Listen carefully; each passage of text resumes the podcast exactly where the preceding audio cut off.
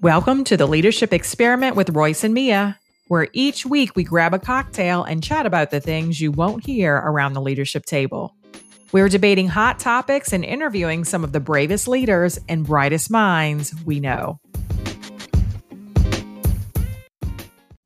Royce, Royce, Royce, it is a new year, and we are what, six, seven, eight days in, or right about that, at least this day where we're recording. And to say it's been uneventful so far.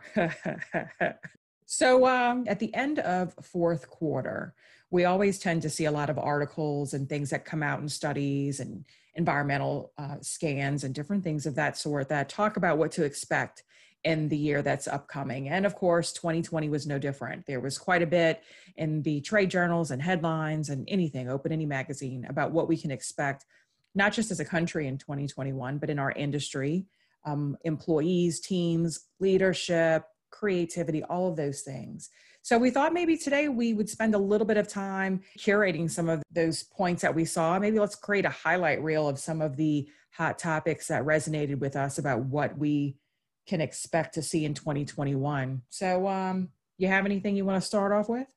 There's so much. I, there is. I mean, there, there is. When we think about this time of year, I mean, everything you just said, and where, where do you even start?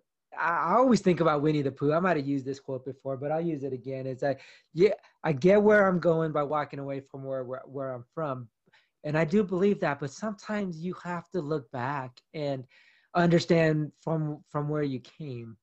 And i think when we think about the last nine ten months that really for us wherever you are that was such a pivotal moment. And i know there's been conversations and headlines about a reset or resets. And in a lot of ways I, I do feel like there was a lot of things that were reset.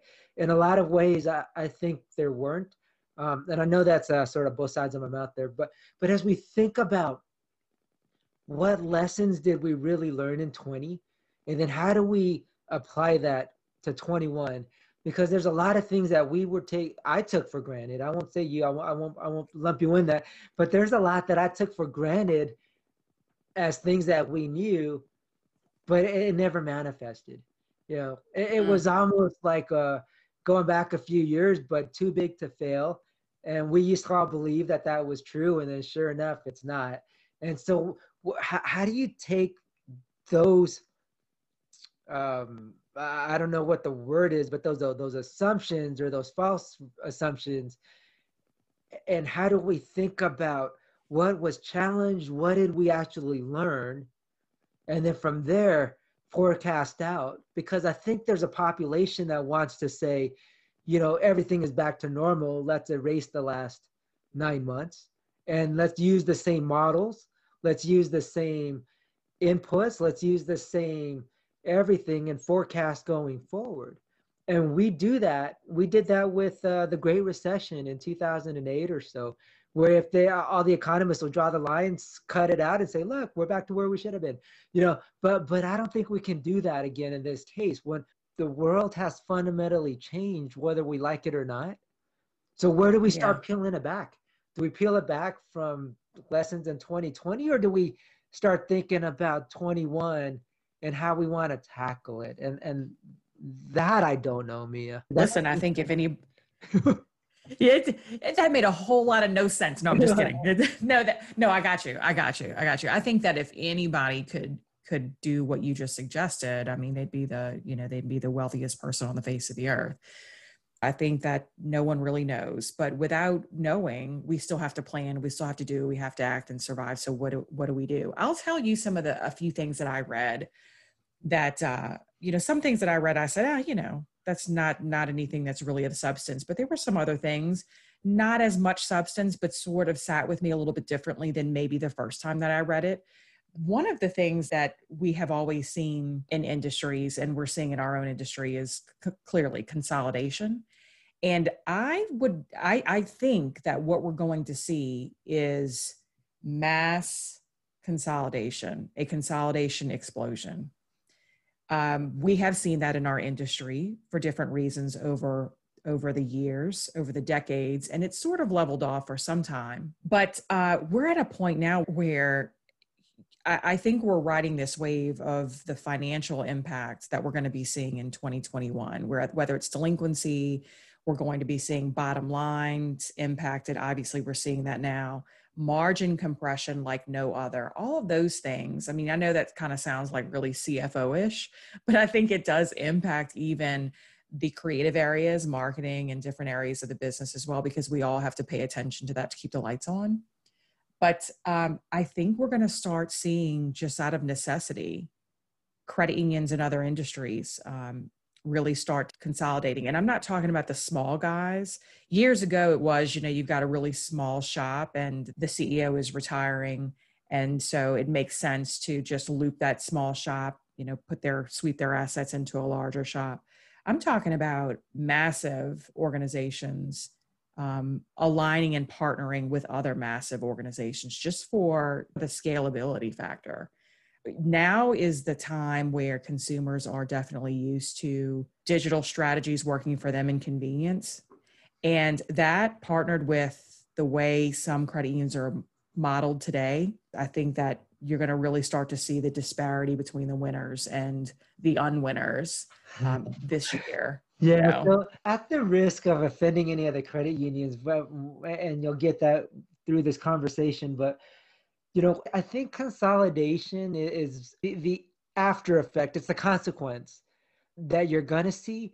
But but I think what a lot of times what we're missing is the the cause of that consequence. And so my bad joke is over this period of time, I've made more money at Macy's and Nordstrom's than I've spent at Macy's or Nordstrom's. And I, I love both of those retailers. You know, but but I I bought their stock when when the market was at a low, and you know who buys who buys a retail stock? Who buys luxury retail in the midst of a global pandemic? Well, um, I did, and uh, and I've made more money off of the stock there than I have in what I've actually spent in their stores. And uh, you know, uh, I do spend quite a bit on their stores online, of course. So it, it's kind of interesting. But when you look at what's happened, even with Macy's and Nordstrom, just using public information, they're consolidating they're getting rid of stores. They've changed their business models. You're seeing, uh, I think if you read some articles, you're going to see that Nordstrom Rack has driven a profit segment over the traditional brick and mortar experience. You're seeing in New York, you're seeing some of those flagship stores starting to unwind and disappear. You know. Yes. So as we think about consolidation, is it because people have too much money, and by people in this case, business, but also people when you have too much resources and you're blowing resources or not effectively allocating them as much as if you had limited resources. Are we making bad investments and bad choices or are we trying to jump on bad trends? And so what happened using that reset analogy is it's time to change your strategy. It's time to rethink what you're doing. I mean we see that we, we talked about fashion not too long ago but you know, are, are you buying custom suits or are you switching over to softer materials now? I mean, when you think about what you're doing, is this what we're seeing? Is that what causing the consolidation and less about anything else? Yeah, I think you you make a good point there. I, I think when we look at our own industry, uh, I I think it just comes down to whether it's utilization of resources or, or just the ability to be able to compete. I, I think that's really what it comes down to. Now, for some of your shops that are already offering and seeing things from the consumer's perspective and seeing financial consumers just like any other consumer and recognizing that the consumer buying journey they take when they are buying the suits at Macy's is very similar to that when they come into our brick and mortar shops that don't understand that and recognize that are going to suffer even more. But those that are mastering that and understanding how to build their business by adopting that mindset, even if they're doing really well right now, I definitely think we're going to still see an uptick in consolidation of businesses simply because they're going to come together to build and refine their digital strategies even more. And that's going to take better talent, better resources, and a, a, just a different business model altogether. And I think some credit unions are positioned for that and some are not. Anyway, uh, consolidation. I think it's, I think we're going to see an uptick in that for sure in 2021 and well into 2022 when things start to maybe settle. And that's, of course, if we sort of stay status quo where we are right now, we don't even know really what's going to be happening in the world and our, in the country with the pandemic and other things. And, economy and new president, all of that, that's going to impact that. So we really don't know. But here's what we do know. Here's something else is that we've talked a lot in our industry about digital strategies and how you know you've got to get on board with that if you're not it's really not a luxury anymore. Well, now it's sort of like we're almost past the concept of digital strategy. And now we're moving into the entire holistic digital experience. So if you have not adopted channels for your members to be able to work with you and to conduct business with you and in uh, an efficient and convenient way then you're really you're now at this point really behind the curve. Because look at what happened in the last nine months. Who would have ever thought that you could curbside pick up a 60 inch tv from best buy? Like legit. Is that crazy? I mean or have someone deliver your groceries for free who would have ever thought that you could pull up curbside to Walgreens and get Pepto Bismol without even getting out of your car? I mean, this is the reality, and this is what consumers are used to. So, how do you think that's going to impact our business model as credit unions? What do you think that's going to do in terms of digital strategy?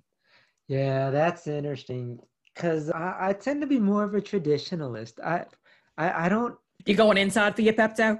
I go inside for yeah, yeah. Although I will admit that when uh, when Bevmo was uh, was curbside service, that was pretty damn cool. uh, Hello. yes. Uh, uh, I've never believed that digital was a strategy. We don't have a digital strategy. We don't have titles uh, in marketing. Not talking about the organization, but w- I've never really had like say a digital marketing manager. Because to me you're a marketing manager and digital just happens to be one of your tools. One of your other tool could be a billboard another tool could be a piece of direct mail. It just happened to be digital. What's different for us though is what we think about um, we use the word term key art and that really is, just the uh, main piece of creative that everything else kind of stems from or built from. And traditionally key art started as a two-dimensional flat piece, typically a, a, newspaper ad, a flyer, a poster, and then you build every other element of your campaign away from that. We don't do that anymore. I don't think in those terms because we are so digital first, I guess, and I use the word digital loosely. So we always start concepting first in terms of our commercial, our motion graphics, our video, and quite honestly, the print or the mailer or the poster is the last thing we actually create well, kind of like our piece where the title is going to come after we uh, we record our session. That's funny. Anyways, so since, since we've got what once you think about the experience first, then the digital strategy is that you have to have digital. It's not about whether or not you know you have uh, good bad. It, it needs to be best of breed because people expect best of breed. But best of breed isn't a strategy. That's a cost of that's table stakes. That's the cost of entry. So you need to have a mobile app. You need to have a good, stable bandwidth for online banking. You need to have a great security. You need to have all of that stuff. That's not optional. That's just our cost of entry. That that's what you have to put out if you want to compete. And that, that's how we've always thought, thought about digital. And so really what it comes down to is, is the experience. What the experience is, it's very much quantum. I remember once, you know, coming back to like leadership experiment stuff where they always used to say, interview CEOs, interview everybody and figure out what their job path was. And I hear we, we kind of diverge here a little bit, but what's their job path? What's the right way to get to CEO? And when you talk to them, you realize they all got there through different means. I mean, it, there is no job path. There is no optimal path. I mean, optimal path is like you start your company or, or you inherit a company. Outside of that, everybody did it completely differently. And so when you think about back to Michael Porter and strategy, you know, strategy and competitive advantage comes from your set of core competencies. So what is it that you're actually good at what is it that you're good at that's different than everybody else? And how do you use it to get where you want to be? That's a whole different piece than to think about digital as a strategy or, or not as a strategy or whether or not you're even doing it. And if you can't recognize what's table stakes versus what's value add then sorry, you're going to get consolidated and you should be. There you go. Yeah. I mean, that's, you're making the point. You're making the point of those first two headlines the consolidation explosion and then this digital approach, if you don't want to call it a strategy. You have to realize, you know, are you still trying to sell VHS tapes when there's that one person, your grandma, who still got the VHS yeah. recorder? It's like you got to move on, you have to evolve. And so likewise, it's not just about dabbling in the few tools that consumers need. Now it's to your point, it's looking at that entire entire digital experience. And what I what I mean by that is is you still have some organizations that will adopt channels, whether it's mobile app, whether it's online banking or whatever, but it's full of broken processes, long load times, bad design, bad workflow it's almost written not from the consumer's perspective, but it's designed and written and architected really from the engineer's perspective. And the user experience is really key in understanding what the consumer demands in that. And let's just look at the retail and we can see that. And people have been forced to really just fast forward over the past nine months. And some credit unions have done a really great job. Some of them were already doing things really well in the, in the digital space, and some spun it up and learned really quickly and are doing well and others are still trying to figure out how to connect the vpn work remote. It's like okay just shine your shoes get ready get ready to be get ready to mm-hmm. be absorbed by another shop. But i know that's really just that's a, a simple way to look at it but I, i'm just talking about now instead of us talking about digital solutions as an organization as a leadership team we should be talking about that experience as a whole because now that is the way the consumer works and lives and if you're not there that's not a good thing. Absolutely. Well and what you're talking about is so spot on. I'll, I'll come back to this funny example that i remember that's stayed with me from very much early on to show you how kind of ridiculous we think about our businesses sometimes. Um, but but thinking about what you just said about migrating to this digital environment we've all had a bad habit of taking offline processes and then adapting them to new technology. Think about original online banking and opening up a new, applying for a loan via online banking. What did we do? We took our paper app and then we duplicated the paper app process through the computer. What did we do when we moved from online banking to mobile banking? We said, here's how online banking worked. So now we just got to adapt online banking to a telephone, right? But what happened? Well, all along, all these digital disruptors came along people that don't know anything and said, why would I do that? Your phone can do it this way. So why would you copy a process? You know, which always reminds me, we do things. It goes back to our keyboards. I love this story. And here it is, 2021, and we still have the same keyboard as whenever they invented the typewriter. But do you, Mia, know why we have a QWERTY keyboard? The KWER, the QWERTY key. Do you know why we the letters are arranged in this particular format on your keyboard? I think I do. I knew this at one time, but I think they didn't pay the rent, and so that thought got kicked out of my brain. But tell me. well, the reason me. was on an old typewriter, the hammers had to strike from the time you press the button to the time the hammer strikes the piece of paper to leave the imprint. Um, that if you were to do it sequentially, or I don't know if it's sequential, alphabetically is probably the right word. So A, B, C, D, then where the most common letters are used would get struck so fast that the receipt that they would not come back in time. And so what they had to do with the QWERTY keyboard is spread it out so that all the commonly used letters take longer for you to get to. So their hammers had a chance to come back. And so ever since then, studies showed that if they were to remap your keyboard, your words per minute would actually go up because you could process faster and you could type faster because you know where the letters are because it makes sense to you. But when they tried that, all the collective consciousness came back and said, Nope, you're stupid. We're going back to the other way because this doesn't feel right. That is the history of the QWERTY keyboard. So we are intentionally being inefficient because we don't like it the other way. even though productivity is better. So, so those, uh, so the one example which just fascinates me. When I first started off in the bank, I, I was with, uh, we were talking about, I think, emails were coming along. So that even tells you how old, how long I've been in this business. Because everybody, I think, every even everybody like has e- emails now. But when I first started, not everybody had email. And I was talking to this senior executive, and I said, you know, what do you think about email? You know, because they're saying who should get email? You know, should it just be the executives that get email? Should it be managers?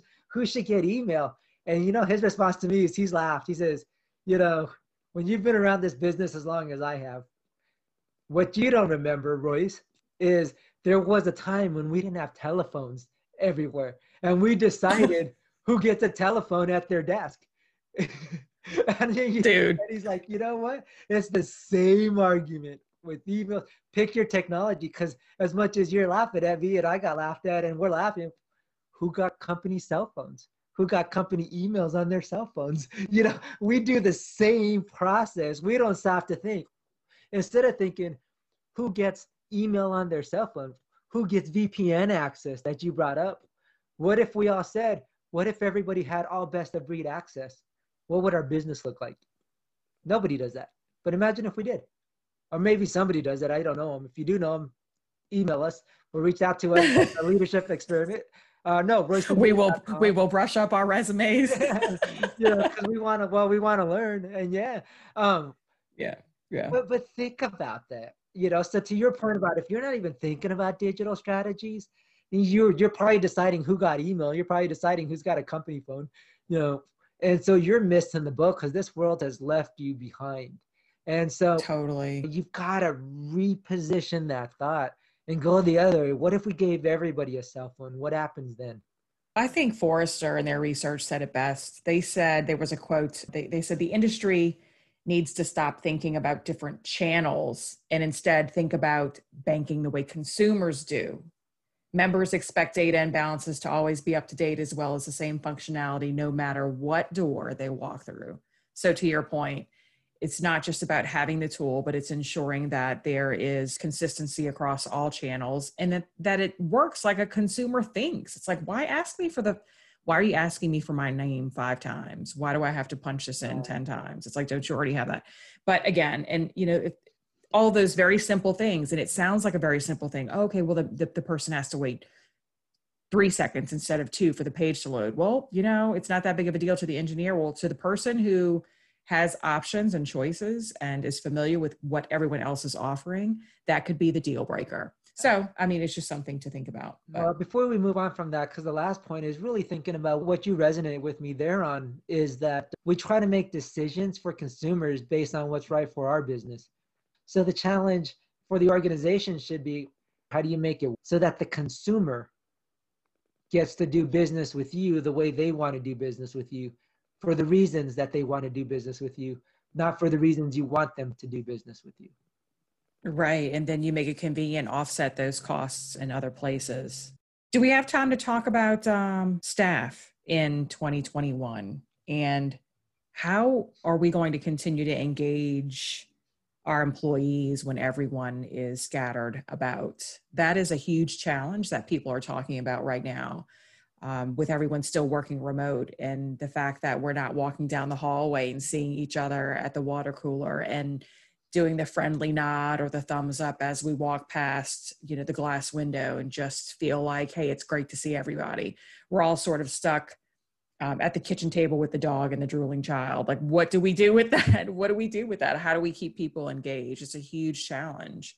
And, uh, you know, who would have thought that we would have been having employees work remote, not for three months, not for six months, but well over in some cases a year?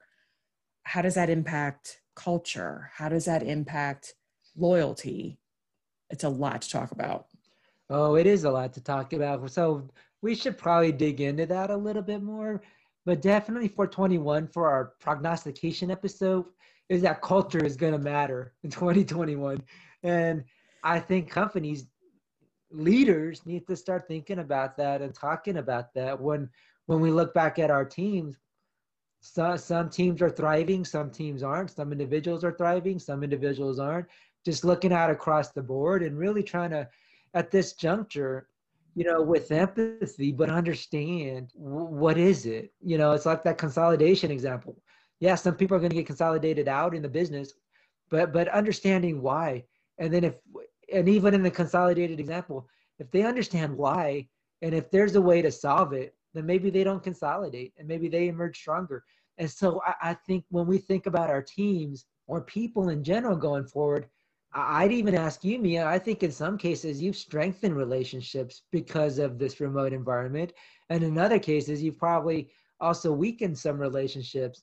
But it's how do you win across the board? How, how do you start figuring out how do we keep winning with more people and the people that I'm weakening with? How, how do I strengthen that? What do I need to do different to to nurture that relationship and bring it back to where it was and that is culturally that that's everything under the work leadership umbrella yeah and i think the misnomer is that in this new working environment that it's easier i think it's easier for some people but i think for leaders managers those who oversee and work with teams it's become harder because you're not able to just walk down the hallway. And granted, listen, I know a lot of leaders today have, it's not like they're walking down the hallway and that's their whole team. Not everyone has that corporate outfit where their entire team is just two offices down the hall. Some people have, you know, you, you've got staff that's across the country. So you've never been able to sort of knock on their door. But for some people, it's a new thing. And for some leaders, it's become so much more complex because you're having to stay engaged with people in a way like never before.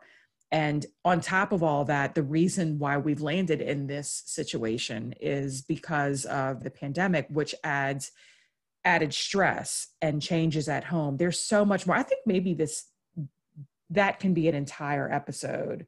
How do you motivate staff when they're all over the place and they're out of sorts and not in their routine? And how does that impact leaders and managers? I'd wonder if maybe we might debate some of that. They, we may feel differently about how to handle that or how people are impacted or maybe solutions. So maybe that's a uh, tee up for a future episode. What do you say? Sounds like a plan to me. The management plan from you is probably suck it up, Buttercup. Okay. Yes, we're we're gonna debate that. We're going to debate that for sure.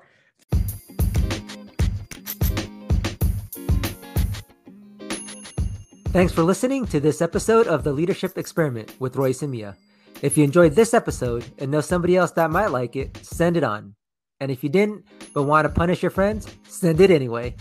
And for a change of pace, join us for our Friday happy hour question and answer show where we pour a cocktail and answer your most burning questions. If you'd like to pick our brains, oh, Royce, that's gross. Simply email us at happyhour at royceandmia.com. Names will be changed to protect the guilty. So until next time, keep the shiny side up.